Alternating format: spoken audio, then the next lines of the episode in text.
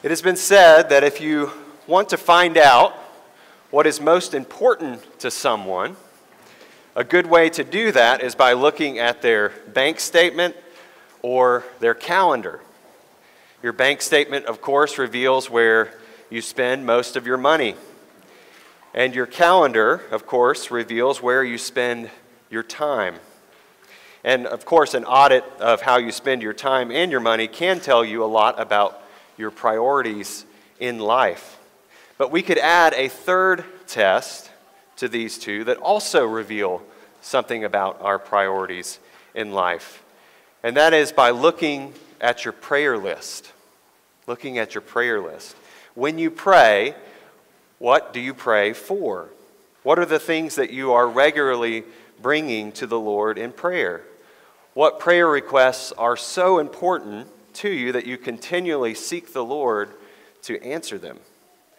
Are your prayers most often about your own personal safety, your health, your job, your school, your success? What do you pray for? Also, who do you pray for? Are your prayers primarily for yourself or for your family, your friends, your brothers and sisters in Christ, your neighbors, people you don't even know across the world? What we regularly pray for and who we pray for can tell us quite a lot about our priorities in life. Paul, in this letter to the Colossians, gives us a glimpse into his prayer list, his priorities. He shows us the things that he's earnestly seeking the Lord for on behalf of this uh, group of new believers, the Colossians. As we noted last time that we looked at Colossians, Paul is writing this letter uh, from prison to a group of Christians that he doesn't even know. He's never met these Christians, but he's heard about them from his fellow minister Epaphras. And we mentioned last time that Paul likely discipled Epaphras in Ephesus several years prior and sent him to bring the gospel to Epaphras' own hometown of Colossae, where he's planted several churches here in the region. And Epaphras' preaching has clearly borne fruit. Um, and now Epaphras has come back to Paul in prison, and he's brought word to Paul about that fruit, about these new Christians in Colossae who are growing in their faith and are also encountering challenges to that faith.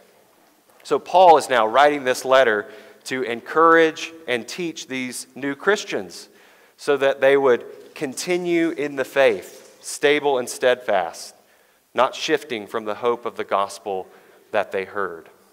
He says he wants to present these Colossians, these Christians, mature in Christ. That is his goal. Christian maturity is Paul's priority for this church. That is why Paul says he toils and struggles in the power of God on behalf of all the churches, not just the churches in Colossae, but all the churches that are in Paul's care, so that they may be presented mature in Christ. This is Paul's job. This is his priority in life. And that priority is reflected in Paul's prayer here in Colossians 1. As we saw last time, he began uh, this prayer. He's letting the Colossians listen in on the things he's praying for. He began his prayer in verse 3 in thanksgiving. He, he thanked God for the fruit that he has borne in these Christians through the preaching of the word, the gospel. God is the one who has done this great work, and so he is the one that Paul is thanking. That fruit is their faith in Christ, their love in the Spirit for all the saints, and the hope of glory that is laid up for them in heaven. He thanks the Father for growing this fruit of faith, hope, and love in the lives of these Christians. And ever since Paul has heard of their faith, he's not ceased to give thanks to God for this gift. And now in verse 9, our passage this morning, his prayer shifts from thanksgiving to intercession.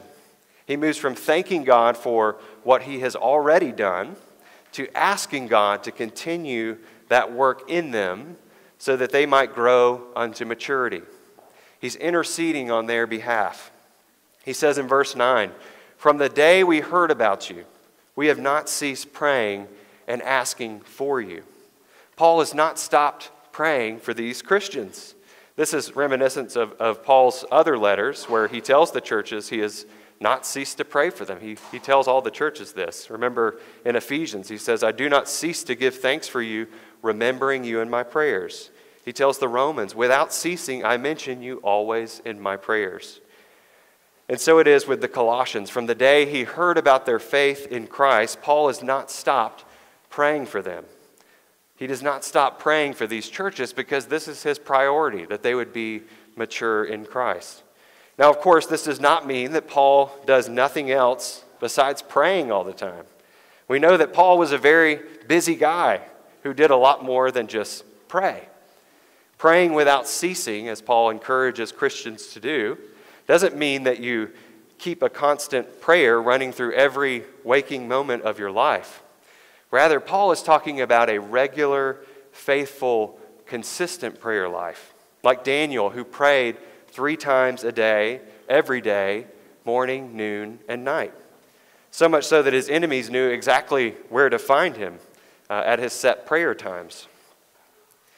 He kept a regular rhythm of prayer.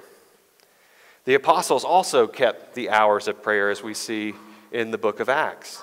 So, offering the morning and evening sacrifice of praise is what Paul means by praying without ceasing. Likewise, Paul keeps this regular rhythm of morning, noon, and night prayers. He does not stop remembering these churches in his prayers when he prays at these regular times. And so all Christians are called to maintain a regular, steady prayer life. Prayer ought to be the steady diet of the Christian. Just as you ordinarily wouldn't miss breakfast, lunch, or dinner, so your soul ought not to miss regular, consistent communion with the Lord in prayer. It doesn't have to be complicated, it doesn't even have to be long. We think sometimes we need to be up praying hours and hours every morning. It doesn't have to be that. But it does need to be regular and consistent. Start every day with a simple prayer Lord, thank you for making me. Thank you for saving me. May your will be done in my life today. Go to bed with a simple prayer. Thank you for sustaining me today. Thank you for your gifts in my life. Now give to your beloved sleep. Start somewhere and add to it. Prayer is like oxygen for the Christian. You need it to live the life of faith in Christ. Prayer is one of the chief ways that we exercise humble reliance upon the Lord. It's how we acknowledge our dependence upon Him, it's how we acknowledge God altogether. Christ has opened up the heavenly sanctuary for you to draw near to God in boldness and with confidence. So do not neglect this means of God's grace. So, Paul, in his regular prayer times, has not stopped praying for these Christians. He remembers them when he prays. Again, Paul's goal, his aim, is to present these Christians mature in Christ. So his prayers are, of course, ordered to that end. He is praying for their maturity, and he's asking for these things regularly. Uh, these are things that Paul continues to ask over and over again of the Lord. And, and there are things that we must continue to ask the Lord for regularly in our own lives. It's not as though uh, you pray for something and you simply check it off the list and it's done. No, God wants us to keep asking, to keep praying for certain things. And that's what Paul does here. He continually asks God, he continually thanks Him, and he asks for specific things. He doesn't just pray for it once and move on, he keeps asking for it. Prayer is God's appointed means for us to take hold of the blessings that are ours in Christ. God wants us to ask for these blessings. Uh, these are the blessings that we need in order to grow up into maturity, and God wants us to keep on asking for them even as He continues to give them to us. Like my children, we set out food on the table for them, but we still expect them to ask Can you please pass the potatoes? May I please have some of that? It's there for them. We've prepared this meal for them, but they need to ask. Paul is asking for these necessary things, these necessary things on behalf of these baby Christians. They don't know what they need yet, they don't know how to pray. Like the disciples, teach us, Lord, how to pray. And Paul is doing that by showing them these are the things I've been praying for you. They don't understand what Christian maturity consists of. And so Paul is asking for them on their behalf. And he's also teaching them with this letter and us so that they and we can begin asking for these things too. He gives us a, a shorthand description of what Christian maturity consists of and how he prays for it.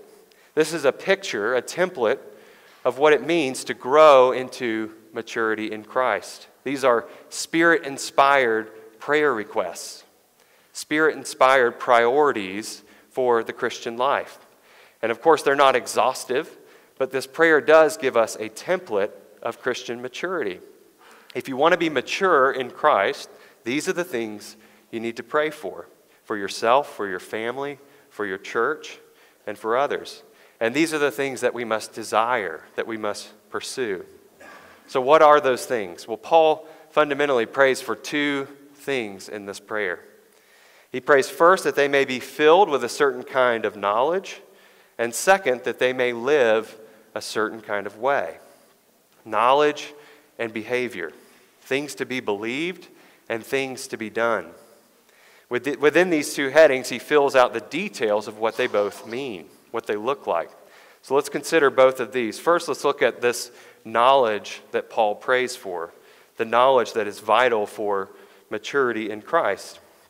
Paul says in verse 9, he's praying that you may be filled with the knowledge of his will in all spiritual wisdom and understanding. Paul wants them to be filled with knowledge, specifically the knowledge of God's will. Okay, when you hear that term, God's will, what do you think of? Some might be inclined to think of God's secret will. Okay, that God that Paul wants us to somehow uncover God's secret will for our personal lives as individuals. Is it God's will for me to go to this school or that school or to marry this person or that person or to take this job? That is not what Paul has in mind here when he speaks of God's will. Yes, the Lord does lead us in many ways. We pray about decisions, we seek counsel from wise people in our lives, and the Lord uses all these to guide us in the way that we should go. But that's not what he means when he speaks about God's will that they need to know. This is not the knowledge of God's will that Paul is praying for these Christians to have. Uh, Deuteronomy 29 29 says, The secret things, the secret things belong to the Lord our God but the things that are revealed belong to us and to our children forever, that we may do all the words of this law. Okay, the things that have been revealed belong to us. That's what we need to concern ourselves with. The will of God that Christians should concern themselves with is God's revealed will, the things He has made known to us and to our children, that we may do them. Psalm 143 says, Teach me to do your will. 1 Thessalonians 4, Paul says, This is the will of God, your sanctification, that you abstain from sexual immorality, control your body in holiness and honor. 1 Thessalonians 5, Rejoice always, pray without ceasing, give thanks in all circumstances, for this is the will of God in Christ Jesus for you. Okay, this isn't a secret uh, that we have to find out. This is something that God has revealed.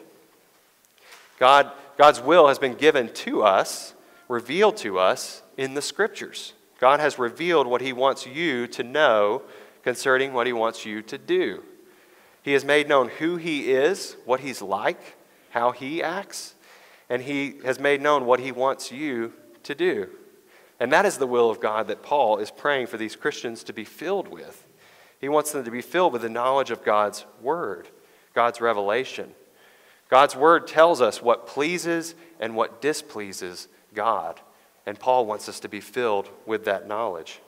Notice he adds the qualifier, though, with all spiritual wisdom and understanding. Filled with the knowledge of God's will, with all spiritual wisdom and understanding. What does that mean? Well, we should read this with a capital S on spirit. The Spirit is the source of wisdom. This is the Holy Spirit, the wisdom and understanding that comes from the Holy Spirit. The Spirit is the one who inspired the text of Scripture. Men were carried along by the Spirit in recording the revelation of God's Word. The prophets spoke by the Spirit under the inspiration of the Spirit. But the Spirit also applies that scripture to us that we might grow in wisdom. Wisdom is being able to apply what God has said to new situations. Okay, last week, Pastor Rich referred to Solomon's wisdom in handling the situation with the two mothers who were fighting over the baby. Uh, one baby had died and the other baby was living, and they were fighting over which uh, baby uh, or who that, belo- that baby belonged to. There was no command or case law that Solomon could reference about how to handle that specific situation. Solomon needed wisdom to be able to apply the principles he had learned in God's law to a new situation. Likewise, when we are immersed in the Word of God and filled with the knowledge of what pleases and what displeases God, the Spirit uses that knowledge to grow us in wisdom to handle new situations. Like Solomon, we can make proper judgments about things. But the will of God is not limited to God's commands, what God wants you to do. Paul also has in mind as well God's plan of salvation in Christ.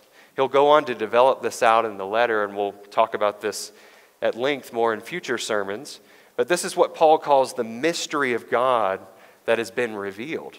Okay, there was a secret thing, there was a mystery that God has made known in Jesus. And he summarizes this mystery as Christ. Christ is the mystery that has been revealed. God has made himself known in various ways throughout history, but in Jesus, he has revealed himself most fully. Christ is the mystery made known. In Christ are hidden all the treasures of wisdom and knowledge. God has made himself known in a deeper way through the person and work of Jesus Christ. And Paul wants these Christians to grow in that reality, to grow in their understanding of who God is in Jesus and what his plan is for the world, what his plan is for their own maturity and where they're headed, where God is taking the world. He's making all things new through Jesus, and we have been graciously caught up into that plan. And Paul wants us to be filled with that knowledge. So the Spirit gives us greater knowledge and wisdom in the gospel. The Spirit bears witness to Jesus, He makes Him known. Jesus said in John 15 that the Spirit would be sent for that very purpose, to make Jesus known. Paul says in 1 Corinthians 12 that no one can say Jesus is Lord except by the Holy Spirit. The Spirit is the one who reveals Jesus. The Spirit opens our eyes to see the truth about who Jesus is. And it is only through the Spirit that we have this knowledge, wisdom, and understanding. So Paul prays that they would be filled with the knowledge of God's will, growing in their understanding of what pleases and displeases God, as well as God's plan for them in Christ.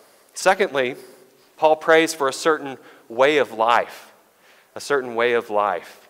Verse 10, he says that he wants them to be filled with this knowledge so as to walk in a manner worthy of the Lord, fully pleasing to him. Hey, Paul doesn't want the Colossians to simply know things, to have all the right doctrine, knowledge about God, knowledge about his will for their lives, his plan of salvation.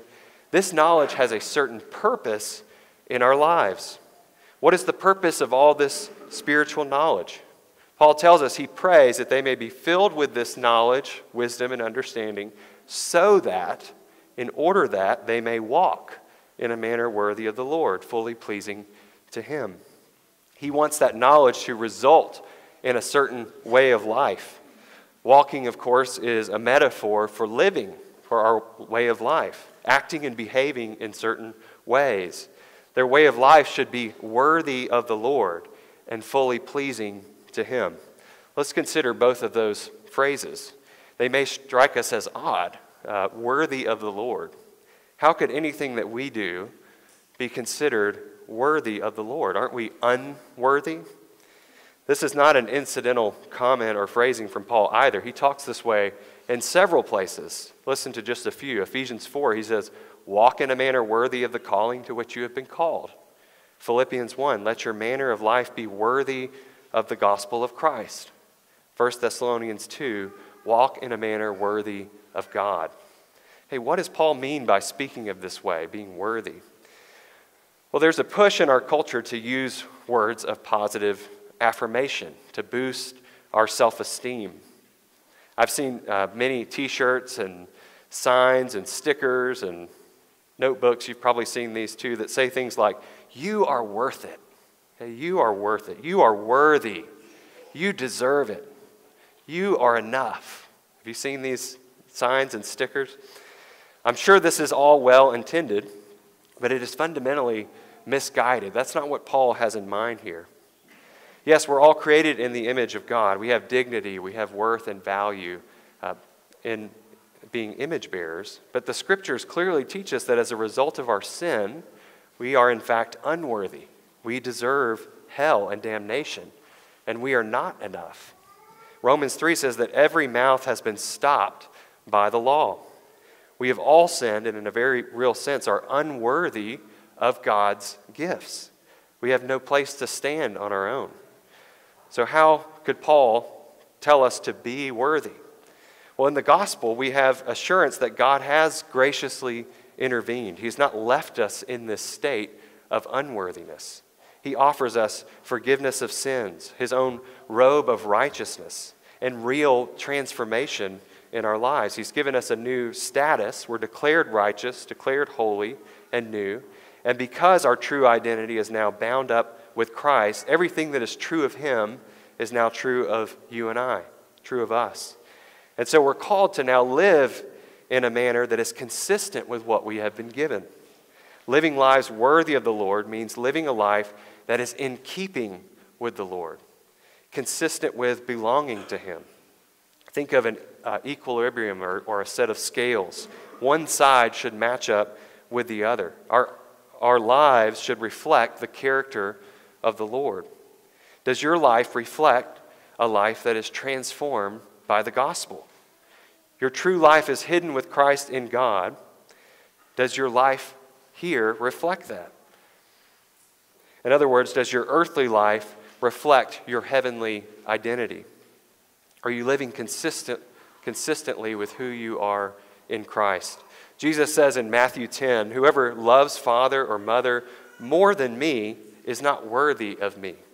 And whoever loves son or daughter more than me is not worthy of me. And whoever does not take his cross and follow me is not worthy of me.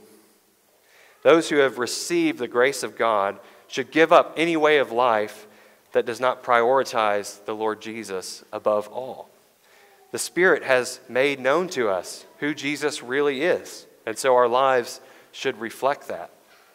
The grace of God trains us to live in a certain way. It makes us zealous for good works to please our Lord. Justification and sanctification belong together, they cannot be separated. Because God has saved us by His grace, we now have a new desire to please Him. In fact, we're now able to please Him by walking in His ways. This is why Paul further describes this manner of life as pleasing Him in every way. So, worthy of the Lord, pleasing Him in every way. Let's consider this phrase. Being forgiven and transferred into Christ's kingdoms means that we cannot be indifferent to sin. We should want to live lives that please the Lord, that bring honor to His name. We want to please God with our life, our thoughts, words, and deeds. This means that we're not trying to spend our lives uh, primarily pleasing ourselves or pleasing other people. The first question we ask in anything is not, does this please me or does this please him or her, but does this please the Lord? Does this please the Lord? That is our priority if we are to be mature in Christ. We're made to please God, and we were redeemed that we might be able to do so. Is my speech or conduct worthy of Jesus? Will this bring him honor or shame? What would please the Lord most? in my life. This is why we need the knowledge of God's will to know what pleases Him. He's not an arbitrary God who's likes this one day and then doesn't like it the next. He's revealed what He's like, and He's the same yesterday, today, and forever. So we need the knowledge of His will to know how to live a life worthy, to know what is pleasing in His sight. So, how do we please the Lord? What does that life worthy of the Lord look like? Well, Paul spells it out in his prayer here in four characteristics bearing fruit, increasing in knowledge, being strengthened, and giving thanks. Let's look at each of these characteristics briefly here. First, he says, a life that is worthy of the Lord, that is pleasing to Him, is bearing fruit in every good work. Jesus said, A good tree produces good fruit. As we abide in the vine, Jesus, this should result in bearing fruit in our lives. The word of the gospel bore the fruit of faith, love, and hope, and Paul prays that it will continue to bear fruit and increase in the lives of these Christians, bearing the fruit of the Spirit in every good work. The knowledge of God's will should result in this kind of fruit. As James said, we're not merely to be hearers of the word, but doers of the word.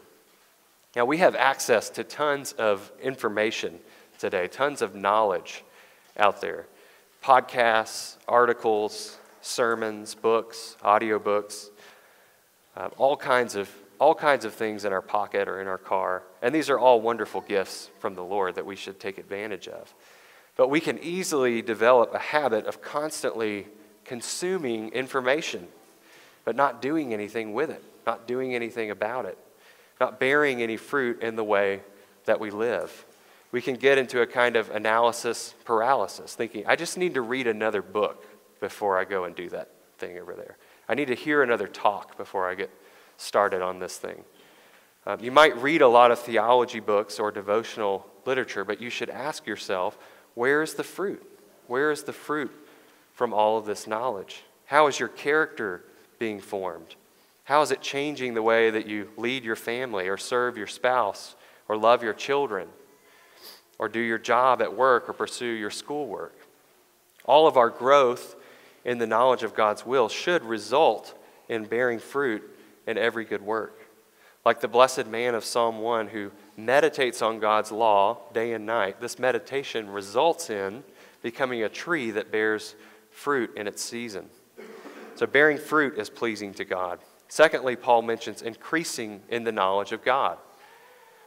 Is Paul repeating himself here? Didn't we just talk about knowledge of God's will? Well, why does he mention it again? Increasing in the knowledge of God. Well, here he mentions knowledge of God, whereas before we were speaking about knowledge of God's will. Paul's describing something of a cycle or a spiral in the Christian life as we grow into maturity. As you grow in the knowledge of God's will, this should result in bearing fruit, doing God's will, obeying his command, applying wisdom, and in turn, doing the word opens you up into further growth in the knowledge of God. You really can't separate these things out. Jesus describes the same thing in John 17. When you do the will of God, we grow in our knowledge of God. As you know His will and obey it, you come into a deeper knowledge of God Himself. There's a relationship between knowledge and living. Not merely knowledge about God, but coming to know Him in relationship. Jesus said to know God is eternal life. And you get to know God better as you obey Him and walk with Him in prayer and dependence upon Him. So we have a cycle of continuing to increase in the knowledge of God, and this is part of a life that is pleasing to God. Third, Paul mentions being strengthened. Verse 11 being strengthened with all power according to his glorious might for all endurance and patience with joy. As, as Paul goes on in the letter, he says he works and he toils. He exerts great energy with God's power. He does all this work for the churches, striving, toiling with God's power. For this I toil, struggling with all his energy that he works powerfully within me. The Christian life is lived in God's power. We don't live a life worthy of the Lord in our own power, in our own strength but in God's power. In our own power, we will quickly burn out. We won't endure. We won't run uh, with patience. We'll run out of patience very quickly.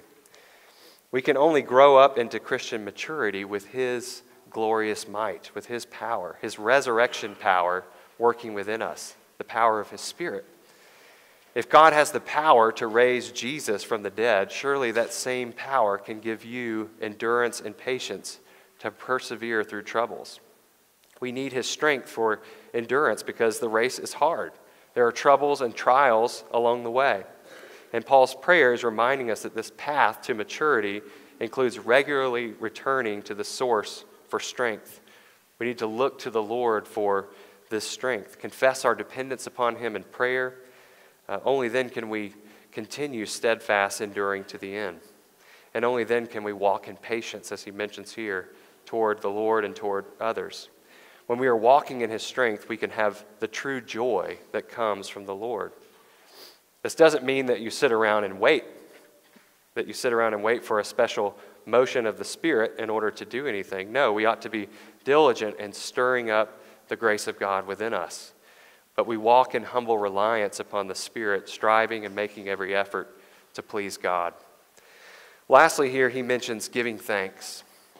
Giving thanks to the Father, verse 12. Living a life worthy of the Lord includes walking in gratitude, giving thanks to God for creating us, for redeeming us. Paul lists out the things to thank God for. He gives us shorthand, concrete reasons to thank God. These are rich descriptions of what God has done for us in Jesus. As we grow in the knowledge of God, we grow in our understanding of what He has done for us in Christ, and that results in greater gratitude for what God has done. Often our understanding of our salvation starts out simple, like the blind man in John 8. All I know is that I was blind, but now I see. But then it grows as we grow in the knowledge of God and His gracious ways toward us. Uh, that gratitude increases. Let's briefly look at this. We don't have time to look through all of these in detail, but want to briefly look at each of these things that Paul gives thanks to the Father for. He says, He has qualified you to share in the inheritance of the saints in light. Okay, we're first unworthy, but then God qualifies us. He makes it possible that we would share in the inheritance of the saints, the new creation. Paul connects our redemption in Christ to the salvation of Israel out of Egypt in the Exodus. Israel was in slavery in Egypt, but the Lord had promised them a land as a possession, as an inheritance. And likewise, the New Testament teaches us that this pointed forward all along to a greater inheritance for the saints, the new heavens and the new earth, the whole world renewed in glory is the true promised land, the inheritance. And now both Jew and Gentile in Christ have been qualified to share in this hope of glory, resurrection life. He says, He has delivered us from the domain of darkness, just as Israel was delivered out of Egypt. So we have been delivered in a new exodus from the darkness of sin and ignorance. We're no longer under the tyranny of the devil, under the slavery of sin and death. He's delivered us and he has transferred us to the kingdom of his beloved Son. We're now under the gracious rule of God, of God's beloved Son, his appointed king, literally in the kingdom of the Son whom he loves. This is where our true citizenship lies. We've had a transfer of loyalties and identity, and we're in this kingdom now. He says, In whom, in this king that he loves, his beloved Son, in whom we have redemption the forgiveness of sins. It is through this King that we have redemption. In Jesus, we have been purchased from slavery, delivered from the Pharaoh of sin and death, and now our sins are forgiven. We've been cleared of our guilt and debt. We have peace with God. For all of these glorious realities, we are to give thanks to the Father.